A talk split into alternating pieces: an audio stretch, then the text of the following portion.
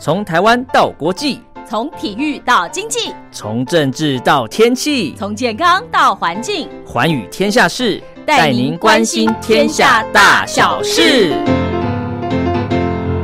欢迎收听《寰宇天下事》，我是陈燕，在每个礼拜四、礼拜五的早上七点到八点，晚上的十点到十一点，在光华之声的频道中波八零一八四六七一一九八一，以及短波九七四五跟六一零五千赫，在空中我们共度一个小时的节目时光。是的，又到了礼拜四、礼拜五啊，这是陈燕在空中跟您会面的时间喽。礼拜一、礼拜二是由茉莉所主持的《听心灵在唱歌》，礼拜三呢是。黄轩的宝贝宣言，好，礼拜四跟礼拜五就由陈燕在空中跟您唠唠叨叨讲一些寰宇天下事。今天节目一开始，我们先来听到的是佟丽安带来的歌曲《再见不见》。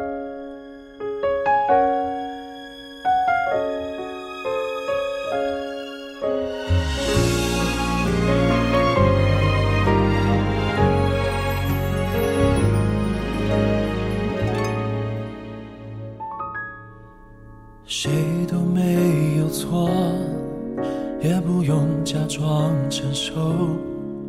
这一刻我们都沉默，以后没有以后。熟悉的脸孔，渐渐多了陌生笑容，提醒我早就该习惯寂寞。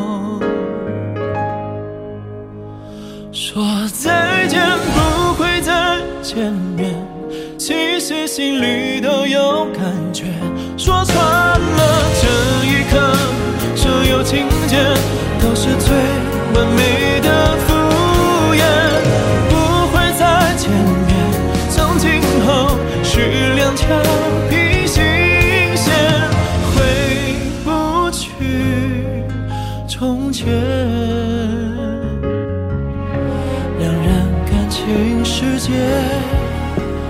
时候说再见。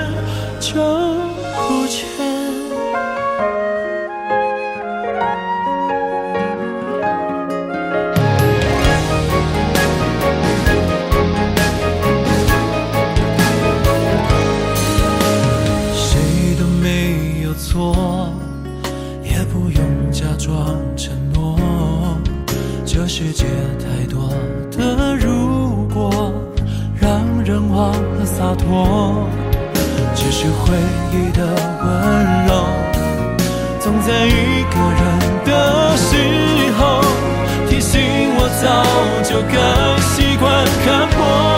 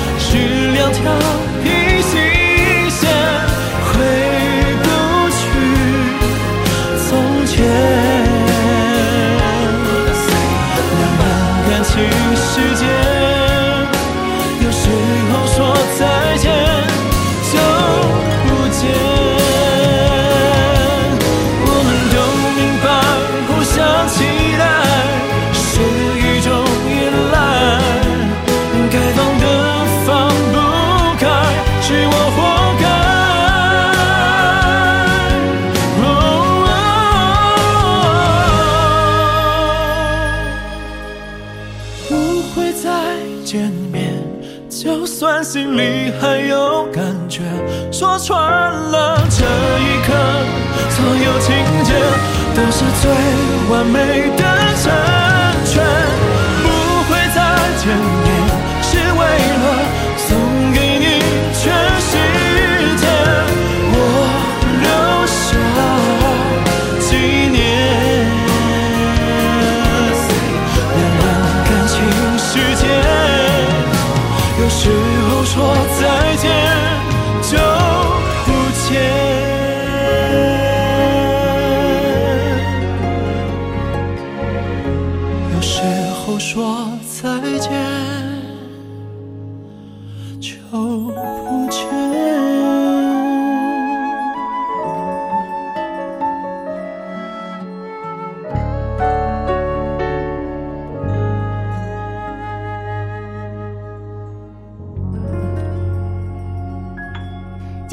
为您邀请到的是联合报的记者赖景红，小赖哥好。你好，各位听众朋友们，大家好，好久不见。对啊，其实我们在呃过年之后才请到小赖哥聊这个生活性的话题，我觉得就是不要聊太严肃的事情嘛，对不对？尤其在过年期间嘛，干嘛那么累呢？可是。有的人却命不好，连这个年都不能过了。我现在不是讲疫情哦，我现在是讲单纯工作因为超时工作而猝死的案例，对不对？对嗯，最近有一个拼多多的女工发生猝死的事情，让所有的大陆的网民觉得非常非常不舍啊，，对，也觉得很难受。但是这个事情引发大家讨论的是公司的制度，以啊及是不是普遍现象，现在成为一种罗生门啊。嗯，就大陆有个电商叫拼多多，是。它现在的市值是只在阿里巴巴的马云之下，嗯哼，还比京东还要更高一点。所以京东是应该被整肃了以后才比较 比较低调一点吧？对，所以这其所以拼多多是，尤其是在疫情期间，嗯哼，拼多多这个一往直前啊，是，所以让人家觉得拼多多是一个非常非常大的电商。它有个女员工，嗯哼，新疆乌鲁木齐的员工，他在呃今年的一月初，在有一天下班时间是凌晨的一点半，哇，好，嗯，他下班的时候过世了，就是走走在路上就突然就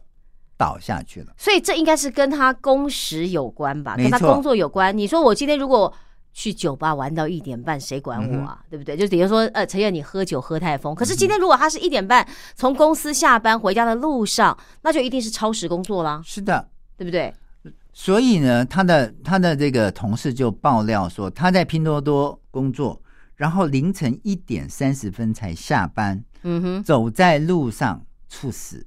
，OK，然后拼多多也证实，他们公司的新疆乌鲁木齐一位二十二岁的员工嗯，走在路上突然昏厥，送院之后不治死亡。身体不好，对，可是问题是这样子，都是他们家的、啊，所以你知道女员工的朋友、家属、同学，嗯，又透过去世女员工这个她在昏厥之前半小时发的最后一条微信朋友圈，嗯，大家都认为死因不单纯，啊就是他不是自己的问题，他一定是工作太累。哦，嗯，那大家就会问说，他到底工作时间是什么？，对。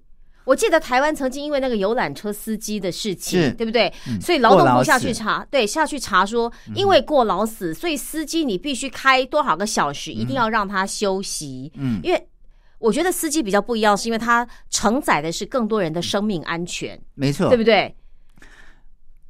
为为什么会引起这么多讨论？讨论对，是因为死掉之后，有非常多的网友，尤其是也在电商工作的朋友们上去声援，是说他们不单单只是九九六。什么叫九九六呢？就每天早上从九点钟工作到晚上九9点点钟，嗯一个星期上六天天班。九九六。他说他们不但是九九六，他们甚至是从早上七八点就开始上班，一直上到凌晨半夜回家。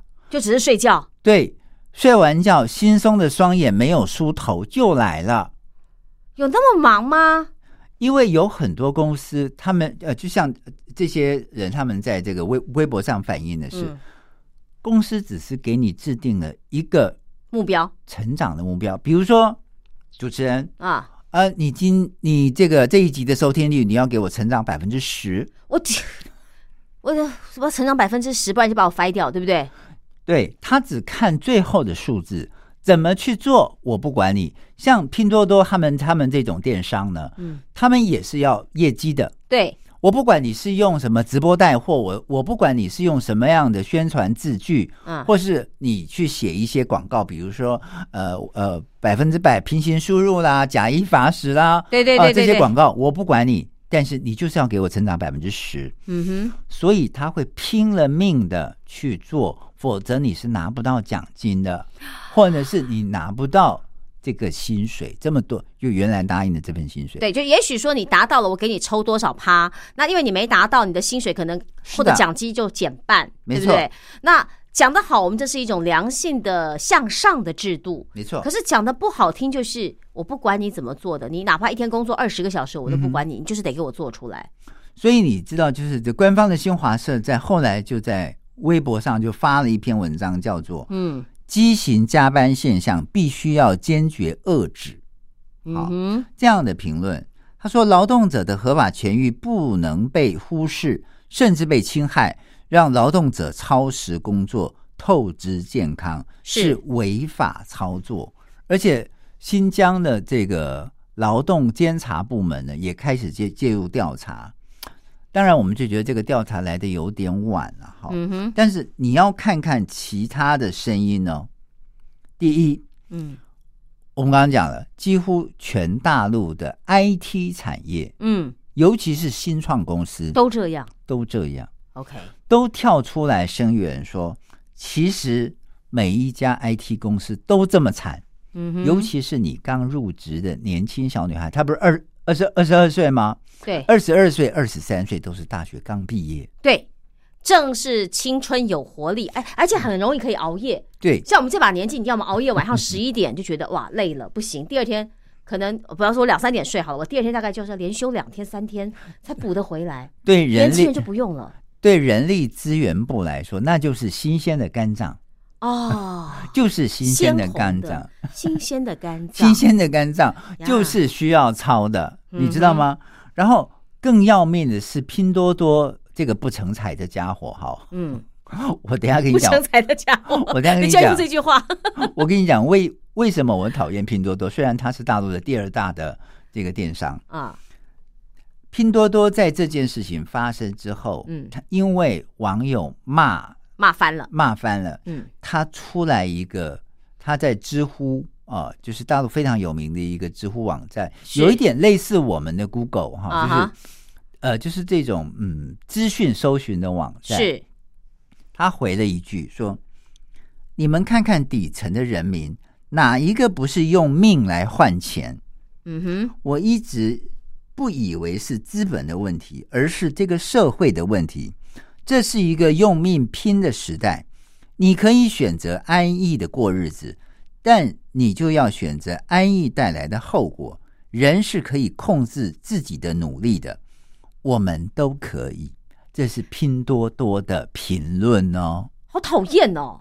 怎么讲这种话？没有心，没有血泪，没有心肝哎血泪，对呀、所以哎，死的是你的工程师哎，啊，是你们家的人哎，对，所以这一篇文章被骂翻了。当然，他这篇文章抛出来之后，后来火速的删掉。因为他这句话是在没有温度的情况下写的，那也是他们公司原来的立场。说实话，他不认为这件事情他需要负责。是，所以所以他会他会把这个事情推说，这不是我企业的问题哦，嗯这不是我企业文化，我企业文化我并没有叫你要从从这个对啊是你早上哦上到半夜哦。对啊，是我们只是给你一个那个激励的方向而已。然后他说这个是社会的问题哦，然后他就一直强调说哪一个底层的人民不是用命换钱？你看对，用命换钱好沉重哦，我觉得，我觉得这个问题。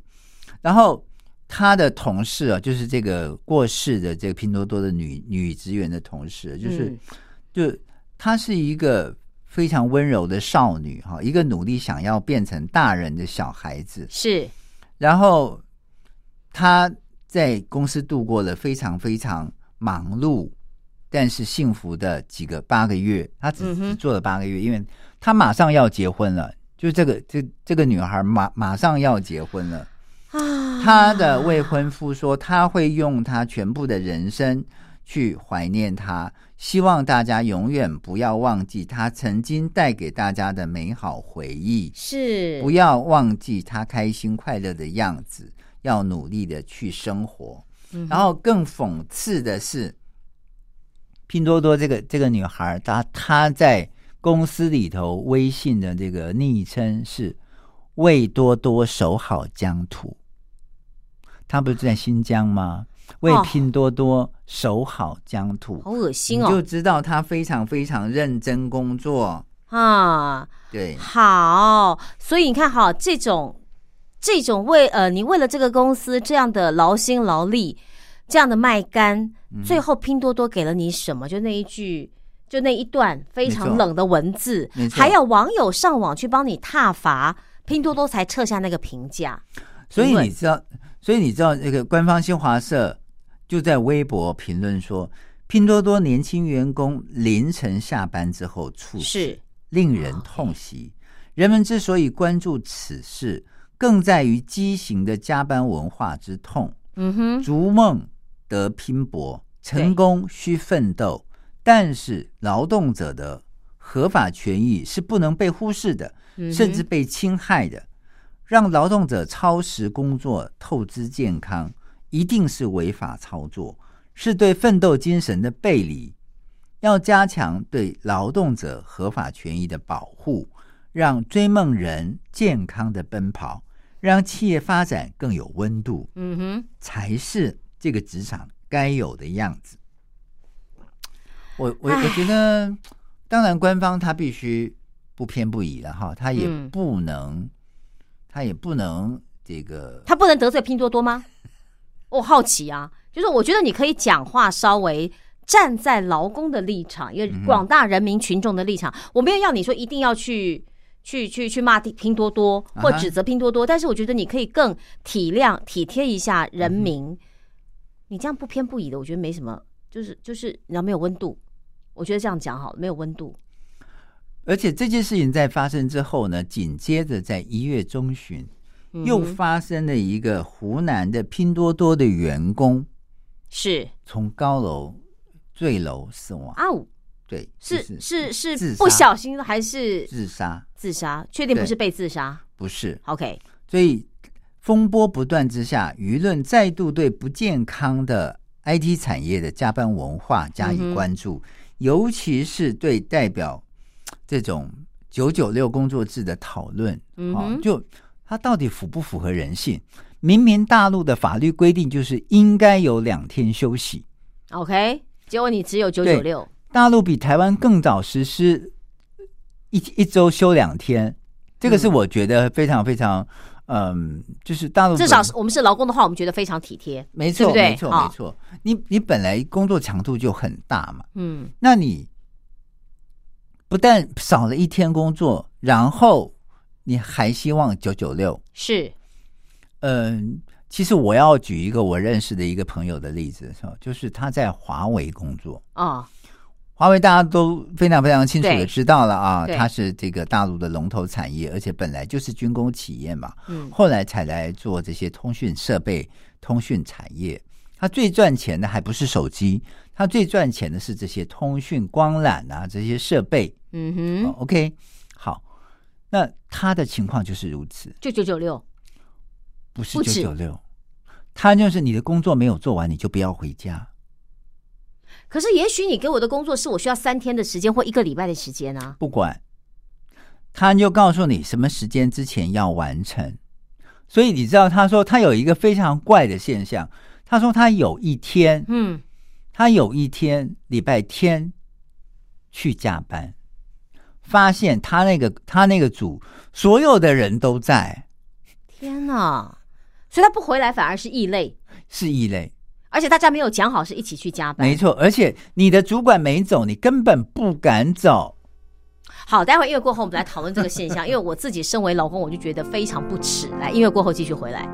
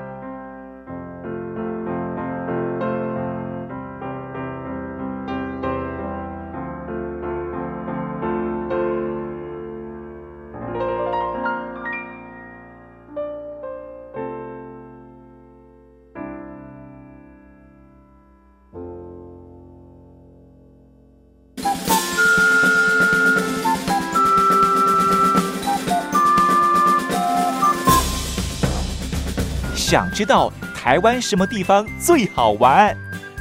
想知道台湾什么美食最好吃？想知道两岸发生了什么大事吗？您想要的，我们都有。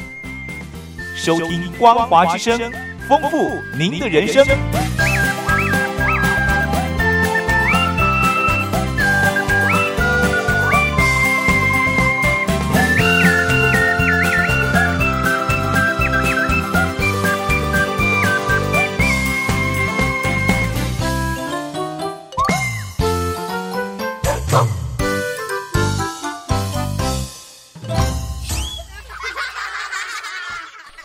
之前呢，我跟小赖哥说，我非常不耻这样的行为，是因为以前我们在，因为其实电台的节目它也是一个责任制，对不对？我一天要你出几个小时的节目，那至于这个小时的节目，第一个你不能抄袭，你可能如果要念书，你要去取得出版社的权利啊同意，或者是说你要邀请来宾，那你配合来宾的时间。总而言之，言而总之，你要在我给你的。呃，这个实现前把节目送上来，至于节目怎么生出来，那是你的事情，这个才叫责任制啊。没错，所以有可能今天我是去外面采访以后，我还要回家再剪，剪完以后呢，我可能在家里录一录 mi mix 就好了，我就直接传到电台，可不可以？OK，你可以不要进电台，好，这是以我们这种外约主持人来说。但是我真的碰过那种主管，这是电台诶，他居然要你三餐吃完饭后回来打卡，好辛苦哦。对这个这个等于是限制了你的是自由，而且限制了你休息的时间。对，他就要求，比方说今天呃，我们早上比方说八点上到十二点，下午是一点到五点，他就要你十二点的时候打卡下班，一点打卡上班。可是对于我们在做访问来说，我跟小赖哥可能聊得很开心，本来录一集可能录到三集，一录完十二点半，我来不及打卡，他就会认为你违反规定，因为你没有打卡，你就是是你就是迟到。可是你怎么没有想到说我是还没下班呢？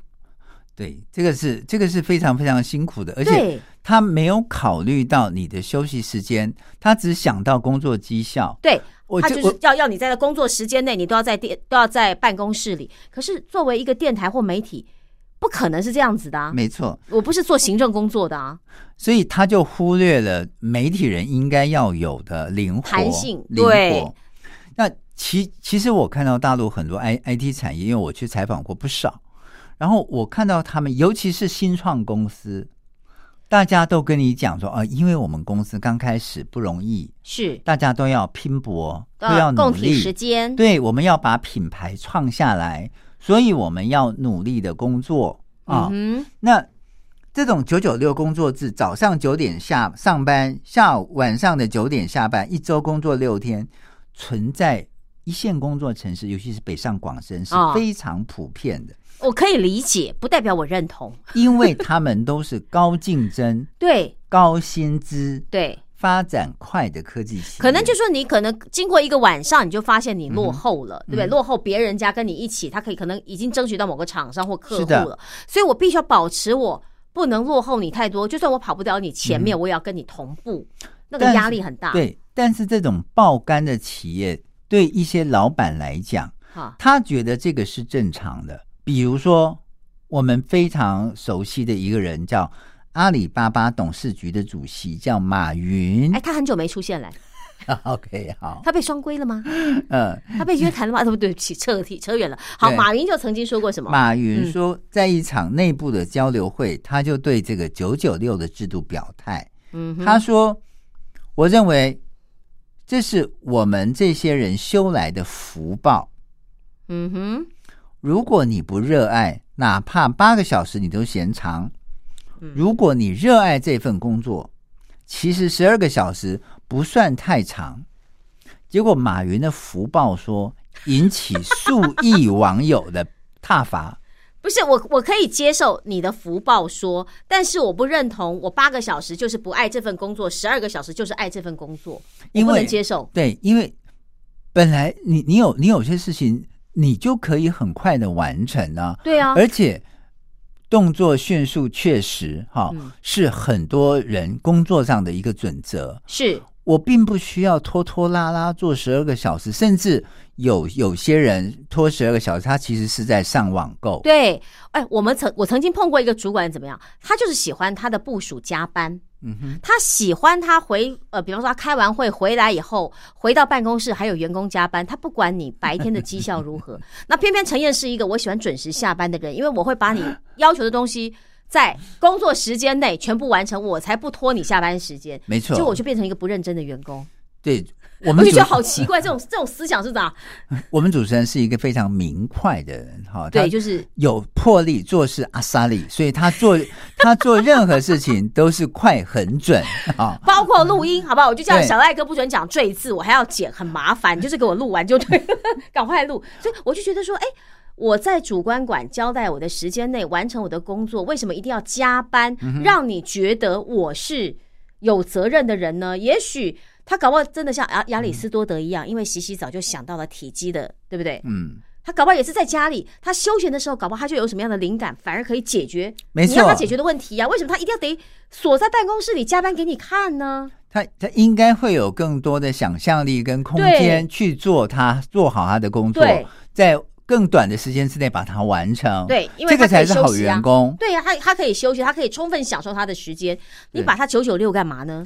但是就是像马云这种被骂的半死的福报他也不认为他错了。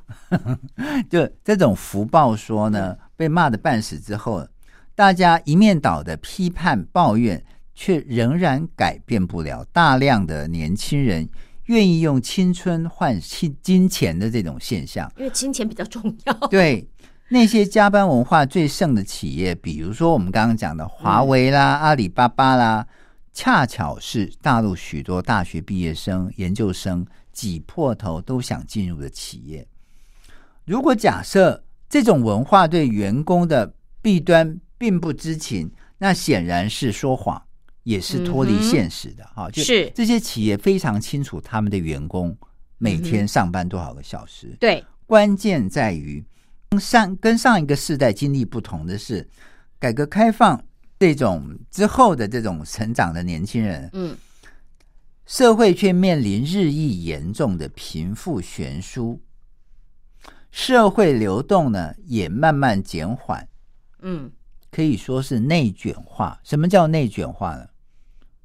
你们家有钱，啊，你们家的培育资源浓厚，是你就念更好的小学，然后你的朋友圈哦就都是更非多富，即贵，对跟你同同样一个 level 的这样，你就更有机会去挣钱。然后你父母亲不行啊、没有给你很好的教育资源，所以你也不行。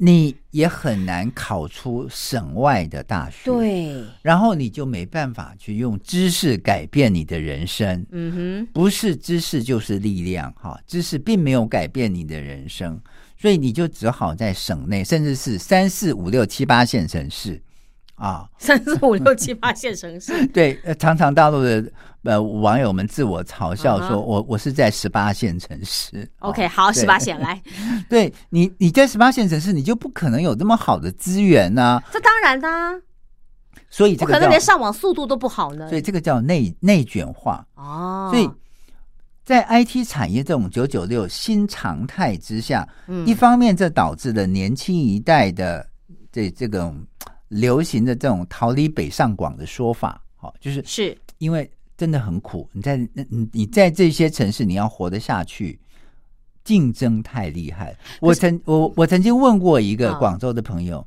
你在广州租房子，就是你没有房子，啊。租房子一个月要挣多少钱，你才觉得打拼呃够可以够可以啊。可以宽裕的生活？是，他说三万块人民币，哎呦不少哎，三万块你乘以四点三。十几万，对，就是台币了。所以嗯他必须在这样竞争的激激烈的情况之下，他要赚这么多钱，他才觉得他的生活是过得去的。等一下，小赖哥，我想讲的是哈，就是嗯说，因为我要出人头地，我必须离开我可能的十八线城市，对我才有机会出人头地。是的那一旦我到了这个一二线城市，我又发现我的能力或者是说竞争太激烈了，所以我必须付出我所有的心啊、肝啊、肺啊，去争取这个权利。没错所，以。对这些大学生刚毕业的新鲜人来说，他也不觉得这个会不是福报啊，因为我才有机会来这边工作啊。没错，他我才能争，我才能改变。可是当他争了、改了，发现他付出的是生命，或者是说他永远还是在别人眼中的那个层次的时候，的确，你你你讲到重点，因为我我遇到非常多的这个朋友，尤其是在疫情之下，哦，疫情之下裁员、呃减减缩变成正常，是。甚至有很多公司倒闭，是，这让很多人原本是这已经是九九六了，嗯他更不敢换工作，因为你换工作就没头路，啊，所以我就心甘情愿被压榨。心甘情愿被压榨，而且呢，更卖力的去讨好老板。因为我才有机会往上爬。没错，所以有些人会觉得那种忙是穷忙，嗯哼，穷忙就少不了要付出更多的时间跟精力，要投身于九九六风气之中。嗯哼，因此，向前看啊，向金钱的钱，是向前看，就几乎成了打工仔在同职竞争中想要脱颖而出、是，摆脱穷忙的先决条件。你你知道我们常常讲说，哦，可是难道我这样做不就是摆脱穷忙吗？可是就是很难摆脱嘛。你越是这样，你挣的越是辛苦钱，你知道？啊对呀就是在呃大陆有一句话叫“佛系生活”啊，呀对。啊，这个这个，我想我们一直很喜欢佛系生活，就很自然，赚多少花多少，睡到几点醒无所谓的那种感。哎，可是那只是一个想理理想，想理对，你不可能达得到的吧？对你真的要从佛系生活去取得所谓的财务自由啊，是我觉得那是很难的，难难难过登天哦，缘木求鱼哦，是那种佛系生活跟九九六风气两个极端之间呢，对于管理者常常是自诩个人成功经验，以为你好的心态设下许多的工时要求，比如说为你好，为你好，因为我要培养你，讲的好好听哦。我刚刚在笑的是为你好，对，因为我要把你升为主管，是升为组长、科长，所以你要帮我这个工作完成。好，这个就承包给你了。你今年就给我成长百分之十的百百分之十五，没有是没有成长，你明年就不用来工作了。嗯哼，就就这样，嗯哼，所以你就必须投入你的身心时间。是。好，但是坦白讲，许多员工的身体很诚实，就虽然努力加班工作，希望能对实现金钱呐、嗯哼。职位啊、经验啊跟社会预期的满足感，是，但是你的身体健康必须必须还是顾，因为你长期坐在那里，嗯久，坐都是亚健康状态。嗯哼，你其实并不健康。那基于九九六工作制本身的违法性呢、是，那很多公司会避免，就是他在给这个劳动监察部门的这个表格上，他不会注明九九六的，他怎么可能跟你讲明嘛？这些都是公司内部制度。但是你在面试的时候，他就告诉你了，主持人，你就是九九六。那你要不要来看？，对你要不要有一个更好的机会？对，可能会拼出一番的事业，嗯。更在呃这个公司中变成一个成功的人士啊、嗯我可以想象出他会用什么样的词藻来美化这些事情，可是不代表这个九九六就是成功的必须吧？嗯，没错，所以会有很多这个雇员，通常只要能够证明加班事实的存在，便可以依法提出诉求，是，要求公司依法支付加班费。嗯哼，像呃，我们刚刚讲的华为啊、阿里啊，这这些大公司是不会亏欠你加班费的。但是有很多公司，比如说像我们刚刚讲，它就是责任制、哦，责任新创责任责，任制，嗯，你就把我这部分工作完成。对，我不管你什么时候做完，是。你礼拜六、礼拜天加来加班是你的事情。而且他所给的那种工作不是合理的嗯范围内的工作。我所谓的合理范围，就是你明知道这个，假设好，我们讲这个芯片的研发可能是三年、五年，对不对？他就跟你说，我要你在一个月之内，你们同样的部门解决这个芯片因为什么东西带来的问题。是的那我，可怜啊！华为就是这么干的。对，我就说，那我可怜啊！这种芯片的研发或这种找找问题出来，嗯对，你可以给他时间，不代表他就真的一定找得出来。那不知道有多少的试错，没错才有错，办法，对不对没错？那有多少工程师要爆肝啊？所以他们会有很长时间都会待在公司，而且就像我刚刚讲的，如果公司文化是老板还没走，你怎么你不能走敢走？然后你礼拜六、礼拜天回去，发现哇，大家都在。这是正常的。好，聊到这儿休息一下，音乐过后继续回来哦。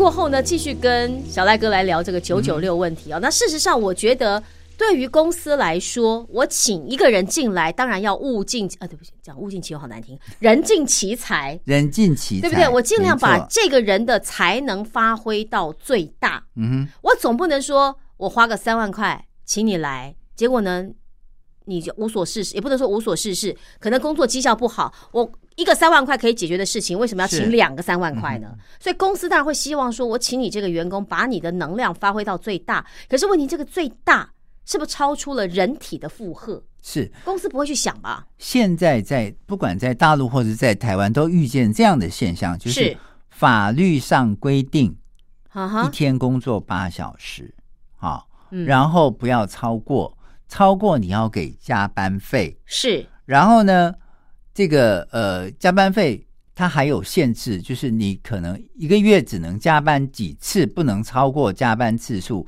否则你要罚你公司。嗯。但是这但些是我可以，哎、对不起，嗯我打断。聪明的老板会叫员工先打卡，下班，然后你继续做，真的啊。我第一个规避加班费，第二个我会规避所谓的审查嘛、检查嘛。但是你为了你的工作，你不敢举报嘛？好，我等一下跟你讲我的例子哈。好，哦，你就这样，好，我了解了。法律上的确是，的确是规定的很好，嗯，但是公司老板，尤其是 IT 产业的老板，我们刚刚讲这些拼多多啊这些嗯产业的老板，他们却认为职场上加班是理所当然的事情，九九六是正常现象。啊那员工为了关乎年终奖金跟晋升的机会，还有他的绩效考核，主动或是被动的寻求自愿加班，这个是在 IT 产业非常非常常见所以。它变成是一种常态，这个业界的常态。如果你不九九六，其实公司也有问题。嗯你要进这个行业，你要有自觉，你就是被九九六，对，对不对？所以表面上看起来是企业好像占了便宜，但是单纯的加班就计算酬劳，有时是得不偿失的，对员工身体来说，对啊，那意味着个别能力弱、工工作时间长的人拿到的钱反而更多，所以企业也乐于更进一步见到集体加班形成一种制度。嗯所以就就像我刚刚讲的，主管不敢走，你们下面的人也别走。哎，你要打我的烤鸡，哎，你你到时候会决定我的升迁，对，我的去留在你的手上，我怎么敢走？大家都会觉得，哇，小赖你好小子啊，老组长都不敢走，你就走了，对。你那么厉害，你明年可能就没你的这个位置就不是你的了哈，对不对？陈燕就很酸的讲这些话，所对不对？所以即使不分能力高低都一律加班，嗯也也也让这个利企业的利益最大化，这个是老板的想法。嗯哼，我举一个我自己的例子跟大家分享。是我有一天在北京被我们的人资经理、人资啊，HR 打来问跟我讲说，你要写一个报告书。为什么？你在北京啊？我刚好被新北市，因为我们现在公司搬到新北市，是。戏址在新北嘛，哈。是，他们有劳检，结果抽到我，嗯，发现我有一天十二个小时在工作，嗯，十二个小时对我们记者来说超正常的，好这这不？是正常的吗？对，但是因为劳基法规定八小时工作，需要打卡下班。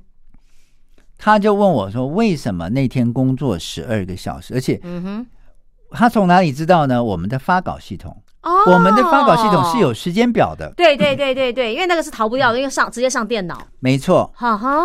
所以呢，他就要罚，啊，要罚公司，公司就紧张了，嗯。公司就要写，要我自己写一个说明书嗯，给这个劳动劳工局说劳为什工局，为什么你那天对会对对对十二个小时之内发稿？对，发了十二个小时，然后还要强调说，我们记者工作本来就是有新闻就发，嗯不被这个上班时间所限制，是，而且我们人在外头，不是说坐班，对不是连续工作，对，所以我们是有新闻才发。所以也就是说，小赖哥发了第一则新闻之后，回家睡了十个小时，再回来发第二则新闻，对不对？他要你，他的意思就是要你这样讲。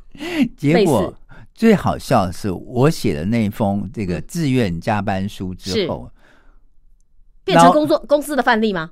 没有。啊，劳工局不承认，退回。啊，他这个这个理由不成立，对他来说一样违反劳动准则。就算你没有坐在公司的椅子上，你在外面发稿，是的也是一样，超过十二个小时。没。错，没错。那你就再补一个嘛？你就说我去那个三温暖睡了十个小时啊，然后呢，后来公司又再叫我写了一一一份一份自愿书，就是说公司的确有加班制度，只是我那天忘记填写加班申请书，OK，你在台北，不，他你在北京，他在台北，你怎么填嘛？你就过了，就这个理由就过了。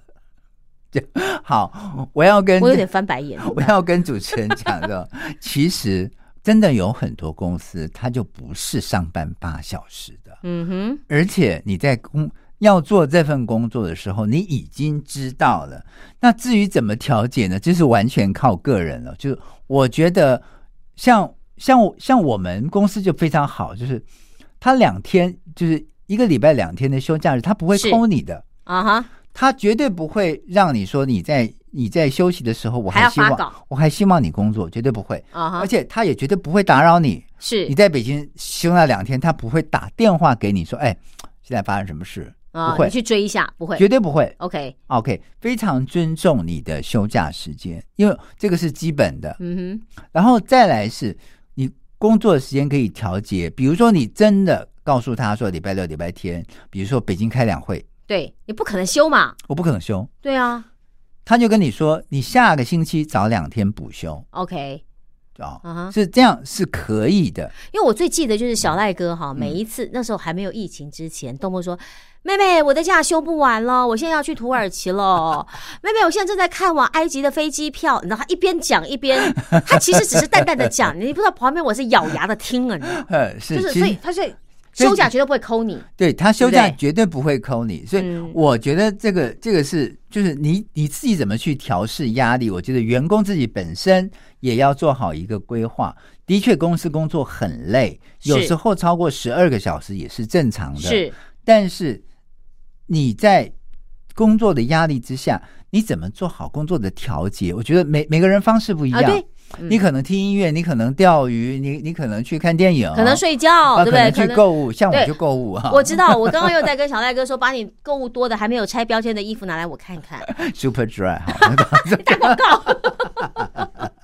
OK，那嗯其实，在那种九九六的这个这个制度，的确是自愿的，而且是高回报哈、是而且确实有企业在没有提供员工完善的权益保障啊，也没有提供足够的报酬、是，发展机遇的条件之下，却假借九九六当做是一种常态的文化的呃工作文化，就是企业文化啊，嗯哼，来强制要求员工加班是，啊，把它变成一种压榨，这个就是压榨了。对，啊，那也或许有能力，但是不认可这种文化的人，就会被排挤之外。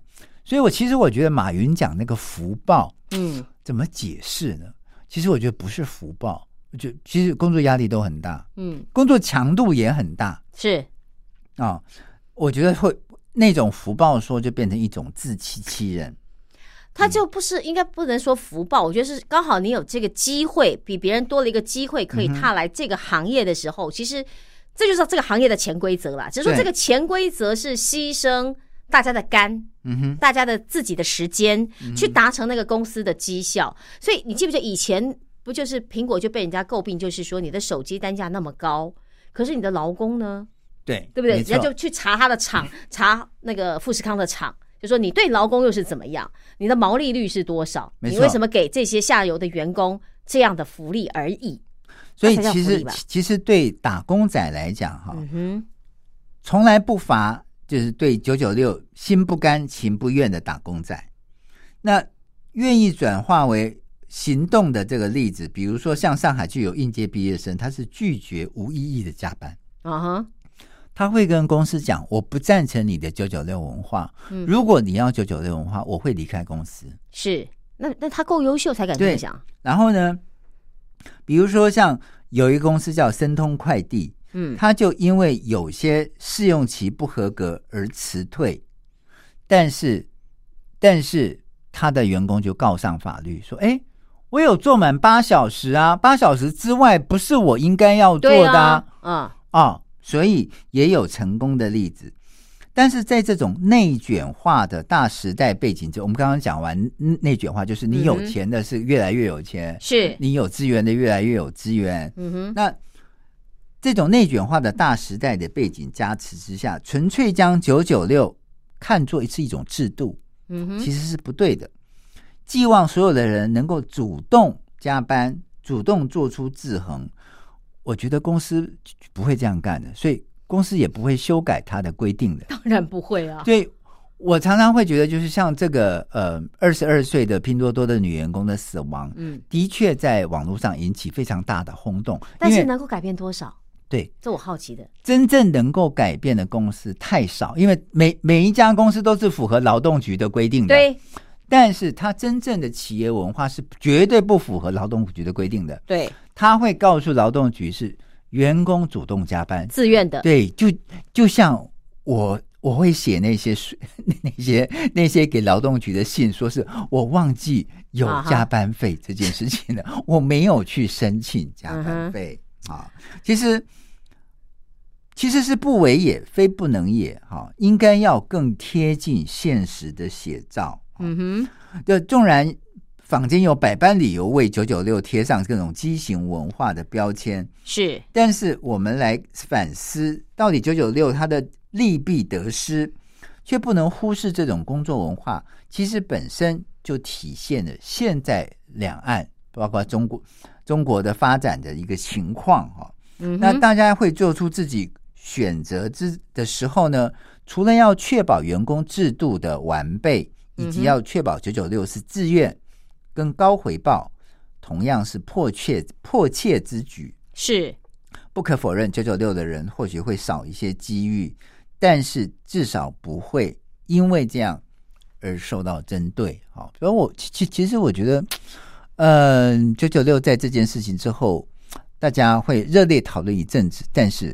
并不会因此而消失。我也这么觉得，而且我会觉得那个敢告公司成功的人，他大概就不会再被业界所接受，因为他可能就会变成黑名单。他就会跨行去做别的行业了。就是说他不会再留在这个行业了。对而且如果说你是一个就是那个上海的那个毕业生，有没有？对如果你那么优秀的话，不肯加班，可能很快你就会发现你会被取代，然后在业界你可能也找不到相关类似的工作。他就不再申通快递工作，啊然后所有的快递业就就 cancel 他。所以我就说，这些愿意挺身而出的人，其实最后的结局都不是好事。嗯这个制度跟这个文化并没有被改变嘛。没错，所以其实像申通快递这个，他的他离开了申通快递这个上海的这个毕业生，他就不会再被其他的快递业接受，他只能去找别的别的工工作，对，啊，这个是这个是非常非常正常的哈。啊哈，好，好，所以我们今天谈的只是一个深渊，然后理想，但是不见得能够实现的目标。没错，没错，没错。好，那今天非常谢谢小赖哥啊，来跟我们分享这个话题。当然，我们更希望不要被血汗工厂或血汗公司压榨了你的所有精力。在你可以选择的情况之下，我觉得可以或者可能有更好的一个。方式或方向，只不过这可能需要大家共同的努力，因为一旦有人愿意接受九九六，那这个制度还是会继续下去。是嗯我我常常觉得说，你的工作其实只是生活的一部分，对绝对不是你生活的全部。如果你认为生活这个工作就是你生活的全部，你花那么多时间，你最后失去了自己，包括健康，对，这个是非常得不偿失的。是的。好，今天也非常谢谢小赖哥的分享，谢谢。谢谢你，谢谢大家。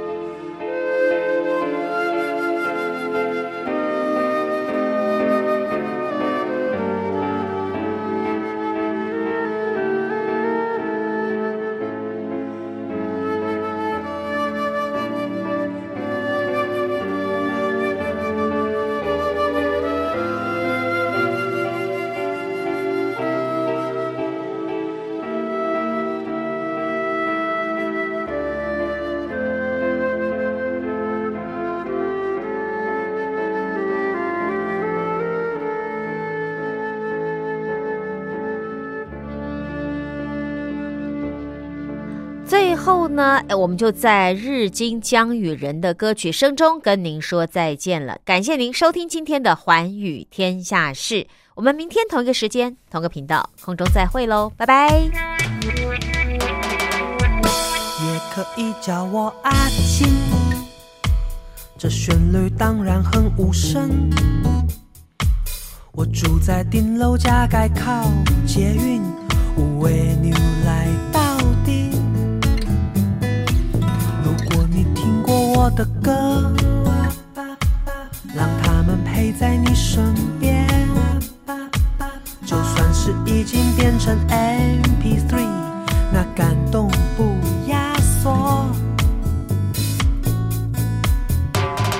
Talking about my generation，二十一世纪什么叫 fashion？今天跟风，明天变心，我还是哼着自己的歌快活。Thinking about your situation，明天要带什么课本？刚刚流行，现在却有病。我还是哼着自己的